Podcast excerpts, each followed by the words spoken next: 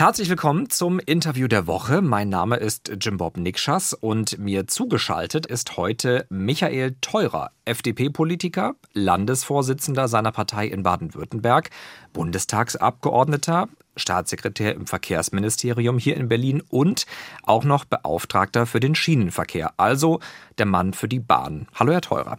Hallo, Herr Nikschas. Sie haben ja eine Menge Jobs, wie wir gerade gehört haben. Ist Bahnbeauftragter aktuell eigentlich so der schlimmste von allen?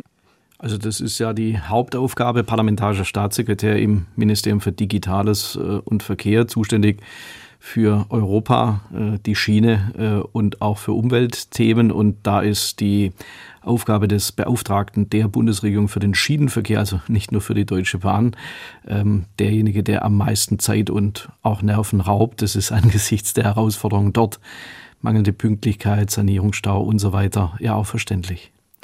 Wie muss ich mir das eigentlich vorstellen, als Volker Wissing Ihnen den Job damals angeboten hat? Hat er Ihnen da ganz tief in die Augen geschaut und gesagt, es ist eine Bürde, aber es muss einer sie tragen? In der Tat habe ich mich äh, für die Schiene auch selber beworben und sagte, das ist eine Aufgabe, die mich reizen würde, denn in meiner Heimatstadt Horb am Neckar, in der ich Oberbürgermeister war, äh, da gab es schon seit meinen Tagen am Gymnasium die Horber Schienentage und also mit Schiene habe ich mich intensiv in meinem Berufsleben beschäftigt. Das klingt, als seien Sie auch großer Bahnfan. Was sagen Sie als solcher denn zum aktuellen Zustand? Naja, der Zustand, äh, in dem wir die Schiene, das 33.500 Kilometer lange bundeseigene Schienennetz übernommen haben, ist ähm, als äh, teilweise marode überaltert zu bezeichnen. Also es gibt einen großen Sanierungsstau, es gibt Investitionsrückstände, die wir ja jetzt äh, angehen. Gerade in dieser Woche ja auch sind Entscheidungen, was die Finanzierung angeht, getroffen worden. Also kurzum, dort äh, gibt es einiges abzuarbeiten und die mangelnden Pünktlichkeitswerte, insbesondere im Fernverkehr, äh, die ähm, merken wir natürlich täglich, weil sich Bürgerinnen und Bürger dann auch an mich als Schienenverkehrsbeauftragten melden und im Freundeskreis geht es so weit, dass ich dann auch regelmäßig so die Leidensgeschichten aufs SMS bekomme und ich tue, was ich kann, das an die richtige Stelle zu transportieren, damit Lösungen erarbeitet werden. Aber wenn die Wagenreihung wieder umgekehrt ist, ähm, wenn das alle Ihnen jetzt schreiben würden, würden, das wäre ein bisschen viel Arbeit wahrscheinlich. Ja, aber genau solche Dinge kommen an. Schlimmer ist es dann, wenn ein vollbesetzter ICE irgendwo auf der Strecke liegen bleibt. Auch das kann passieren. Äh, aber wir haben ja festgestellt, dass insbesondere der sanierungsbedürftige Zustand unseres Schienennetzes für viele Störungen äh, verantwortlich ist. Da, wo die Infrastruktur in Ordnung ist, etwa zwischen Nürnberg, Erfurt und Berlin, fahren auch die Fernzüge mit einer Pünktlichkeitsrate von über 90 Prozent, also dem Zielwert. Das heißt, wenn die Infrastruktur in Ordnung ist, dann klappt es auch mit der Pünktlichkeit Pünktlichkeit. Äh, und wir haben uns jetzt äh, entschieden, eben durch die Korridorsanierung, also durch eine Generalsanierung des Bestandsnetzes, dafür zu sorgen, dass die Infrastruktur wieder in Ordnung kommt, damit die Züge auch pünktlich fahren können. Und den Anfang macht die Riedbahn zwischen Mannheim und Frankfurt. Wie weit sind Sie denn mit den Vorbereitungen für die konkrete Maßnahme? Was passiert denn in den Kulissen jetzt schon?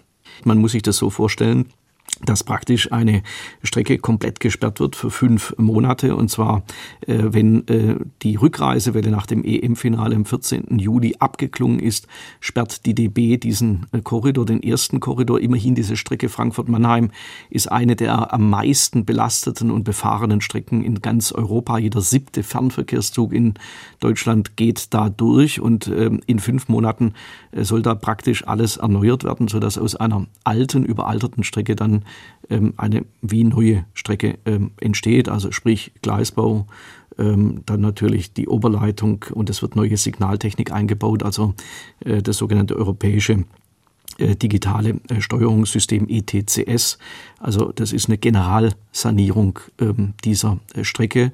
Und wenn der Korridor, äh, wo es heute bei 300 Zügen am Tag jeden Tag äh, eine Störung bei mindestens einem Zug gibt, äh, dann wieder in Ordnung ist, dann sind wir sicher, dass da auch schon mal ein erster Engpass, ein erster Flaschenhals beseitigt werden kann, was die Pünktlichkeit angeht.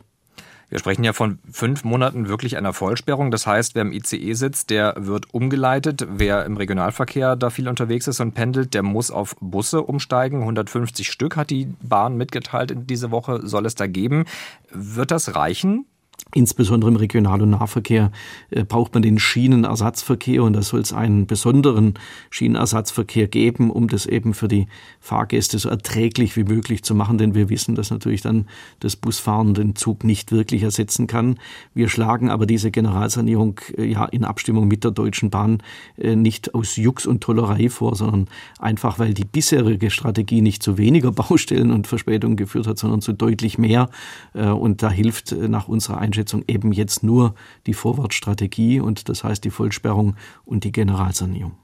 Auf einer Skala von 1 gar nicht so schlimm bis 10 ziemlich schlimm. Auf was müssen sich Bahnfahrer dann wirklich, jetzt mal ehrlich gesprochen, einstellen dann in diesem halben Jahr nächstes Jahr? Ja, also ich glaube, wir können da nur um Verständnis äh, bitten und auch äh, werben äh, für ähm, Durchhaltevermögen bei einer Skala von 1 bis 10. Also wir hoffen, dass man mit einer 5 damit irgendwie durchkommt. Aber ähm, ich fürchte, dass wir mehr als eine befriedigend äh, da nicht hinbekommen. Allerdings habe ich den Eindruck, dass die Teams bei DB Netze, aber auch bei den Eisenbahnverkehrsunternehmen, ähm, dass die mit Hochdruck daran arbeiten, um alles zu tun, um das für die Fahrgäste möglichst erträglich zu machen. Für mich als Schienenverkehrsbeauftragter ist wichtig, die Information für die Bürgerinnen und Bürger, die mit dem Zug fahren, so dass man äh, eben weiß, ähm, auch dass es angezeigt wird in den Fahrgastinformationssystemen, dass da äh, gebaut äh, wird, das gesperrt ist, so dass man sich Alternativen überlegt, vielleicht ganz andere Route, Routen nimmt und andere Züge bucht, wenn das von der Reiseroute möglich ist. Müssen Sie nicht auch befürchten, dass jetzt in den nächsten, sage ich mal, zehn Jahren, wo auch diese ganzen Generalsanierungen stattfinden müssen, dass die Menschen dann noch mehr genervt sind von der Bahn und dann wirklich noch mehr aufs Auto umsteigen? Weil die nächsten zehn Jahre, sage ich mal, wären ja auch ein, also ein wichtiger Korridor, dass die Leute eigentlich eher auf den Zug umsteigen, auch für den, für den Klimaschutz. Äh, kann es nicht sein, dass äh, ja dann doch der Gegeneffekt einsetzt? Absolut, die Gefahr besteht, denn es geht um 42 Hochleistungskorridore. Äh, nach Mannheim, äh, Frankfurt kommt ja dann Berlin-Hamburg mit 30.000 Fahrgästen am Tag. Das soll ja dann im Jahr 2025 äh, kommen, auch unmittelbar vor der Bundestagswahl. Das macht man nicht, wenn man parteipolitisch irgendwie ähm, Erfolge erzielen will, sondern das macht man, weil es dann fachlich notwendig ist. Und ja, deshalb werben wir für Verständnis. Es ist notwendig, das Bestandsnetz in Ordnung zu bringen. Und mit der Hochleistungskorridor-Sanierung erreichen wir auch eine Modernisierung, mehr Kapazität durch die Digitalisierung.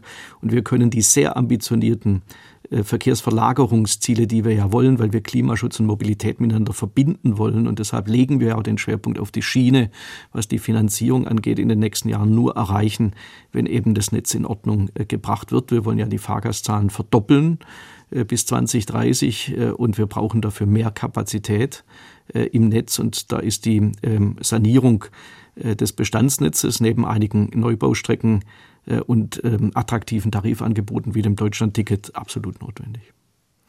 Das Thema Finanzierung haben Sie ja gerade schon angesprochen. Die Bahnindustrie zum Beispiel hat ja wiederholt kritisiert, dass der Bund eigentlich zu wenig Geld aus ihrer Sicht bisher eingeplant hat äh, für diese ganze Modernisierung, für diese Mammutaufgabe. Tatsächlich war ja auch die Rede von 45 Milliarden Euro, die das auf jeden Fall braucht in den nächsten vier Jahren. Aber richtig ausfinanziert, also die ganzen 45 zusammen haben Sie noch nicht, oder? Ähm, richtig ist, dass die äh, Bauindustrie und auch die Deutsche Bahn 45 äh, Milliarden zusätzlichen Bedarf ähm, gegenüber der Bundesregierung äh, adressiert haben. Wir haben jetzt im Haushaltsplan für ähm, die Jahre 24 bis 27 schon mal 11,5 Milliarden unterbringen können im Regierungsentwurf. Seit dieser Woche ist auch klar, dass aus dem Klima- und Transformationsfonds noch mal 12,5 Milliarden Euro dazukommen. Das ist ein Quantensprung, 24 Milliarden zusätzliche Mittel, das muss man erstmal hinkriegen. Wir haben ja äh, doch auch massive andere Bedarfe, etwa Grund, Kindergrundsicherung oder auch im Bereich äh, der Verteidigung wird natürlich nach mehr äh, Geld gerufen und gleichzeitig äh, gibt es eben auch Sparzwänge. Also kurzum, ich bin zufrieden mit dem, was wir da erreicht haben, aber es reicht natürlich noch nicht und deshalb gibt es auch eine klare Vereinbarung in der Koalition, dass auch bei künftigen Haushaltsplanungen dafür gesorgt wird, äh, dass Mittel in Richtung äh, Schiene transportiert werden. Wir werden aber, um die Kritik der Bauindustrie aufzunehmen, äh, im September unmittelbar nach der Sommerpause dort eine Konferenz machen, um mit der Bauindustrie zusammenzusitzen. Denn wenn Sie sich mal vorstellen, ein Hochlauf von 24 Milliarden Euro zusätzlicher Mittel, während andere Ressorts ja äh, sogar weniger Mittel bekommen über den Bundeshaushalt, das ist schon mal ein politisches Signal, dass wir für die Schiene setzen. Und jetzt muss gewährleistet werden, dass die Deutsche Bahn Infrastruktur Infrastruktur, also die Netze, gemeinsam mit den Baufirmen auch sicherstellen, dass das Geld verbaut wird und dass dann auch entsprechend Kapazität, also Masse geschaffen wird. Denn nur mehr Geld zur Verfügung zu stellen, das dann äh, durch die Inflation, durch steigende Baupreise aufgefressen wird, äh, ist ja auch nicht im Sinne des Erfinders. Ungefähr 24 Milliarden haben sie schon, aber der Bedarf liegt bei 45, hieß es auch von der Bahn bis 2027. Ich habe rausgehört, sie hoffen, dass es da noch weitere Zusagen gibt. Ähm, richtet sich der Appell auch an Christian Lindner, Jan Ihren FDP-Parteikollegen und Finanzminister, weil die Ausgabe ist ja für die nächsten Jahre aktuell eher zu sparen. Also wo soll denn der Rest herkommen letztendlich, die Sie auf jeden Fall brauchen für diese 45 Milliarden? Also wir sind Christian Lindner sehr dankbar für seine Unterstützung, denn der Etat des Bundesministeriums für Digitales und Verkehr wächst um 8,8 äh, Prozent, während andere äh, Etats, zum Beispiel das Bundeskanzleramt, äh, weniger haben werden. Also da wird ein Schwerpunkt bei den Investitionen gesetzt. Das ist auch richtig. Der Einstieg äh, der Finanzierung der Schiene über den Klima- und Transformationsfonds ist wirklich ein Quantensprung, weil wir damit äh, dem Ziel der Beschleunigungskommission Schiene, einen Finanzierungsfonds zu schaffen, ein großes äh, Stück näher kommen. Und es soll ja jetzt noch über Kreditfinanzierung der Deutschen Bahn drei Milliarden und es wird auch diskutiert über eine Eigenkapitalerhöhung noch zusätzliche Mittel mobilisiert werden. Ähm, also die Koalition und eben Christian Lindner, aber auch die Koalitionspartner, die anderen Kolleginnen und Kollegen sind sich da einig, der Schwerpunkt dieser Regierung äh, ist eine klimafreundliche Mobilität und dafür brauchen wir eine leistungsfähige Schiene. Nun lassen Sie uns zwischendurch, wir sind äh, jetzt schon ein bisschen über der Hälfte im Interview, eine kleine Runde uns lockerer machen und eine Runde Bahnknicke spielen, wenn Sie Lust haben. Denn neben Verspätungen und Baustellen sorgen ja auch andere Dinge beim Zugfahren gerne mal für Ärger. Und äh, da würde ich mich ein, über ein paar Tipps von Ihnen freuen, wenn Sie bereit sind. Versuchen wir das Beste. das Szenario, Sie sitzen in einem Großraumwagen und wollen es sich ein bisschen bequemer machen. Schuhe ausziehen, ja oder nein? Naja, also mein Ding ist es nicht. ich würde es lassen. Also. Man weiß nie. genau. Sie sind am Bahnhof und brauchen etwas zu essen für die Fahrt und Sie wissen ganz genau, Sie werden es im Zug essen müssen. Was holen Sie sich? Eher Fischbrötchen oder ein Burger oder lieber was vom Bäcker? Naja, ich persönlich hole mir lieber was vom Bäcker. Man hört ja, wo ich herkomme. Also eine schwäbische Laugenbrezel ist für mich da das, äh, das Beste. Aber es gibt natürlich Dinge, die im Zug schwer zu essen sind, die vor allen Dingen Reste hinterlassen. Und äh, das ist gut, wenn man das dann zumindest beseitigt. Vielleicht auch die berühmten Frikadellen und die gekochten Eier, die Deutsche gerne mal auf der Fahrt in den Urlaub mitnehmen? Naja, beim vollbesetzten Zug ist, glaube ich, gegenseitige Rücksichtnahme immer gut. Ähm, aber entscheidend ist, äh, dass man das Ganze wieder aufräumt, wegbringt und Feuchttücher helfen ja auch manchmal. Wer bekommt die Steckdose zwischen den beiden Sitzplätzen? Da muss man sich verständigen, wenn es nur eine gibt. In modernen Zügen gibt es mehr und in den neuen ICEs wird es ja dann richtig ähm, also komfortabel. Und wenn Sie sich im Bordbistro einen Kaffee holen, wie bekommt man den unbeschadet wieder an den Platz? Tja, da Sie, Sie spielen auf die berühmte Weichenstellung an. Äh, Deckel, dra Deckel drauf ist meistens eine gute Idee. Der Vielfahrer hat auch oft seine Thermos, seine eigene Thermostasse dabei. Das stimmt. Eine Frage, die ich mir auch öfter stelle und wahrscheinlich nicht nur ich. Da geht es um die Preise für die Bahntickets. Sie wollen ja jetzt das Netz erstmal sanieren, das ist auch wichtig. Viele Leute sind aber, würde ich behaupten, auch abgeschreckt von den hohen Preisen im Fernverkehr, wenn man kein super Sparticket erwischt. Ich habe mal nachgeschaut, wenn eine Familie mit zwei Kindern, sage ich mal, von Dortmund nach München fahren möchte, jetzt im August, die zahlen 300 Euro im Supersparpreis und sogar 600, wenn sie lieber ein Flex-Ticket haben möchten. Können Sie bei den Preisen verstehen, dass die Leute lieber das Auto nehmen? Ähm, absolut, äh, wobei wir einfach auch sehen müssen, ich war jetzt äh, kürzlich auch mit den Kollegen aus dem Verkehrsausschuss in der Schweiz unterwegs, also in diesem Land, wo ja der Staat praktisch die vierfache Summe pro Jahr für die Schiene zur Verfügung stellt, sind die ähm, Preise auch nicht günstiger. Also ein solches Verkehrsmittel lässt sich nicht zum Nulltarif anbieten. Aber damit wir es attraktiver machen, äh, gibt es zum einen im Fernverkehr äh, diese äh, Sparangebote. Es gibt hoffentlich in Zukunft auch im Fernverkehr mehr Wettbewerb. Das haben wir in Italien, in Spanien gesehen dass das zu sinkenden Preisen geführt hat. Aber im Nahverkehr haben wir ja wirklich eine Revolution geschafft mit äh, dem Deutschlandticket und das hat zu 25 Prozent mehr Fahrgästen im Nahverkehr geführt. Das hat äh, zu 11 Millionen verkauften Tickets äh, geführt und was ich ganz besonders bemerkenswert finde, dass eben 8 Prozent derjenigen, die sich das Deutschlandticket jetzt geholt haben, vorher praktisch nie ähm, den öffentlichen Verkehr, also die Schiene, die Bahn benutzt haben. Also von dem her ist das ein, ein Riesendurchbruch und ich, ich glaube, dass das dazu führen wird, äh, dass wir die Verkehrsverlagerungsziele erreichen. Also das Deutschlandticket äh, ist wirklich eine gute Einrichtung. Nur fahre ich natürlich ungern, sage ich mal, mit äh, sechs oder sieben Umstiegen quer durch Deutschland. Also der Fernverkehr ist ja auch in Zukunft einfach ein wichtiges Standbein, wenn Sie auf mehr Klimaschutz setzen. Haben Sie denn Verständnis dafür, dass die Bahn zum Beispiel auch im letzten Jahr schon die Preise um rund fünf Prozent erhöht hat wegen der Inflation? Und in diesem Jahr gibt es wahrscheinlich auch noch einen sehr großen Tarifabschluss mit den Lokführern. Der teuerste heißt es, den es je gab, könnte das werden. Dann könnte Bahnfahren ja wieder teurer werden. Das passt doch irgendwie nicht zusammen. Also sehen Sie da auch eine gewisse Schuld bei der Bahn dafür? Vielleicht bei der Preisgestaltung ähm, ja, was zu ändern? Also zunächst mal ist natürlich Inflation etwas, was uns überall trifft und ähm, vor allen Dingen den Normalbürger, diese Preissteigerungen, die massiv sind, gehen voll in den, in den Geldbeutel und führen dazu, dass die Gewerkschaften natürlich auch höhere Lohnforderungen an die Arbeitgeber stellen. Das muss man alles auch erstmal erwirtschaften. Insofern ist aus meiner Sicht die Bekämpfung der Inflation durch die Zentralnotenbank wichtig. Deshalb ist zum Beispiel auch fiskalische Zurückhaltung notwendig. Bei steigenden Zinsen kann der Staat nicht immer in eine höhere Verschuldung gehen. Und klar, ja, da wird es dann auch Preiserhöhungen an der einen oder anderen Stelle geben. Äh, aber es gibt ja auch dämpfende Effekte. Zum Beispiel äh, ist es uns gelungen, dass zum Beispiel ähm, die Eisenbahnverkehrsunternehmen, nicht nur die Deutsche Bahn, sondern auch die Wettbewerbsunternehmen äh, in die Strompreisbremse aufgenommen werden konnten. Und kurzum, also im Fernverkehr ist, ähm, ist der Hauptkonkurrent der Deutschen Bahn, also auf den ganz langen Strecken, vor allen Dingen auch der Flugverkehr. Und da sind flexible Tickets zum Beispiel auch nicht wirklich billig. Das sind dann nämlich die Business-Class-Tickets.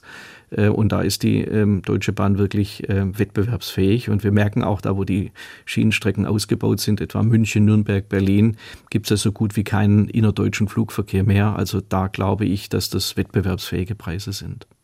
Eine Option wäre ja auch, ich meine, der Bund ist ja auch äh, zu 100 Prozent Anteilseigner der Bahn, dass Sie als Bundesregierung, als Politiker eingreifen, auch in diese Preisgestaltung. Das heißt, deutlich mehr Geld nochmal in die Bahn investieren, um am Ende vielleicht auch die Ticketpreise zu drücken. Wäre das keine Option? Also eingestiegen ist der Bund ja in die Finanzierung der Nahverkehrstickets gemeinsam mit den Ländern, die ja vom Bund erhebliche Milliardenbeträge, nämlich 11 Milliarden im Jahr für die Finanzierung des Nahverkehrs erhalten. Äh, da haben wir diese Aufgabe gesehen. Der Fernverkehr ist in, Europa, in Deutschland wettbewerblich organisiert. Also da könnten auch andere Unternehmen ja im Wettbewerb fahren. Und hier sehen wir keine Möglichkeit äh, und halten es auch nicht für sinnvoll, äh, dass der Bund mit Steuerzahlergeld äh, praktisch Tickets subventioniert. Das kann man sich auf Dauer auch nicht leisten. Und alles Geld, was wir da reinstecken würden, fällt an anderer Stelle in der Infrastruktur. Also unsere Aufgabe ist es, die Infrastruktur, das ist Teil der Daseinsvorsorge, leistungsfähig zu machen, äh, damit dann Eisenbahnverkehrsunternehmen im Wettbewerb ihre Leistung erbringen. Und da stehen sie ja dann natürlich im Wettbewerb zum Beispiel zu Fluggesellschaften und zum Auto. Und das ist ja auch nicht alles zum Nulltarif zu haben. Also vor dem Hintergrund, die staatliche Aufgabe ist nicht die Subventionierung von Fernverkehrstickets. Ich kann also Ihre Frage hier klar mit Nein beantworten. Das haben wir nicht vor. Unser Schwerpunkt liegt auf der Infrastruktur. Aber Sie würden es, wenn ich, wenn ich das raushöre, begrüßen, wenn, sage ich mal, die Bahn in den nächsten Jahren noch mehr private Konkurrenz in Deutschland bekäme. Das hat unser Minister sehr deutlich gemacht. Wir äh, glauben, dass Wettbewerb das Geschäft belebt. Und wer mal so über die Grenzen in Europa blickt, der sieht zum Beispiel Italien, wo zwei Wettbewerber äh, unterwegs sind. Der sieht äh, Spanien und man muss sagen, dort hat es zu ähm, besserer Leistung und Kundenzufriedenheit und auch zu sinkenden Preisen äh, geführt. Und da sind wir wieder bei dem wichtigen Thema, die Infrastruktur muss stimmen. Dann können auch andere Dinge, die positiv für den Kunden sind, umgesetzt werden, wie Wettbewerb. Ein Punkt, über den ja auch diskutiert wird äh, in Sachen Bahn, ist auch die Konzernumgestaltung an sich. Experten fordern unter anderem, Netz und Betrieb komplett zu trennen. Die Ampel will das aber nicht. Wie ist denn da Ihre Haltung?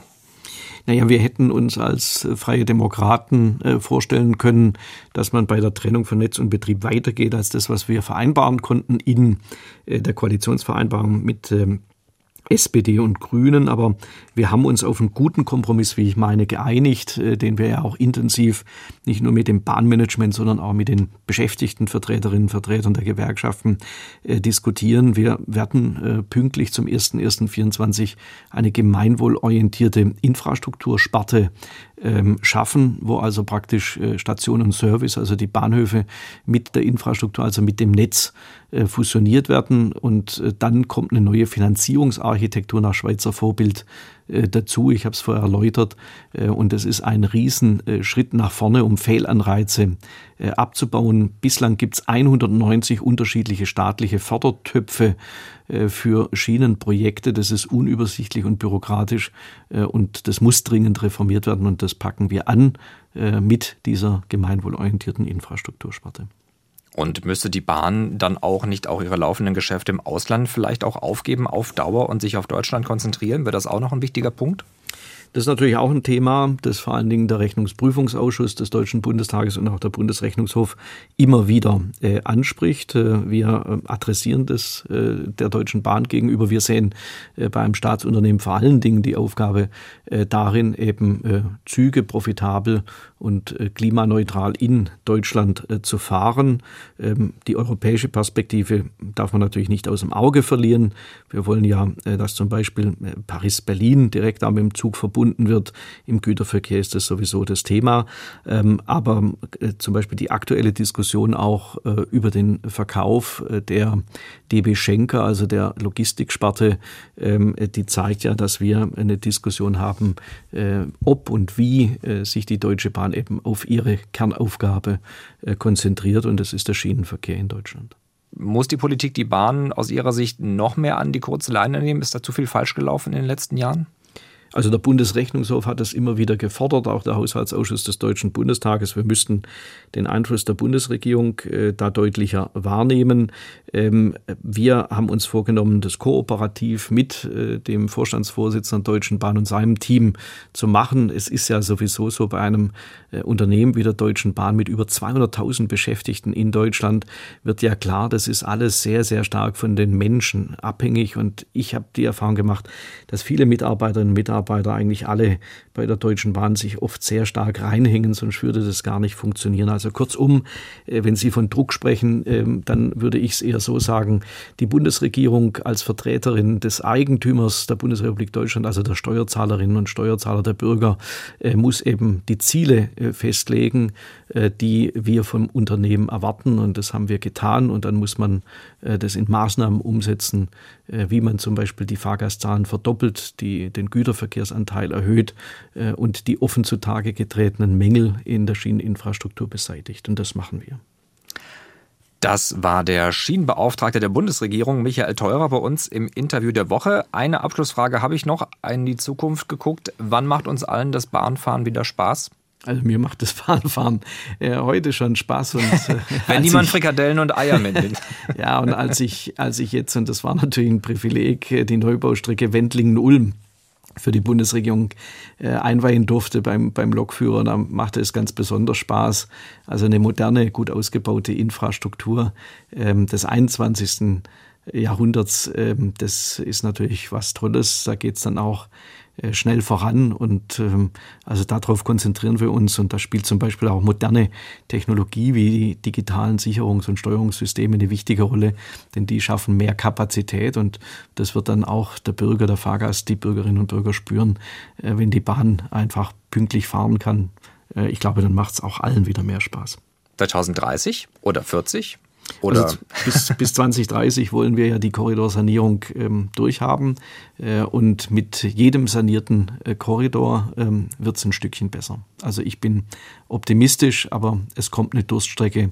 Und da werbe ich bei allen Bahnfans, und das gibt es ganz viele, wir haben ja über fünf Millionen Menschen am Tag, die die Schiene nutzen. Ich werbe um Verständnis und es sind treue Bahnkunden. Vielen Dank, dass so viele in Deutschland gerne mit der Schiene fahren. Hoffe ich jedenfalls in Zukunft noch mehr als jetzt. Der Optimist, Herr Teurer. Danke Ihnen fürs Interview. Ja, ich danke Ihnen, Herr Niklas.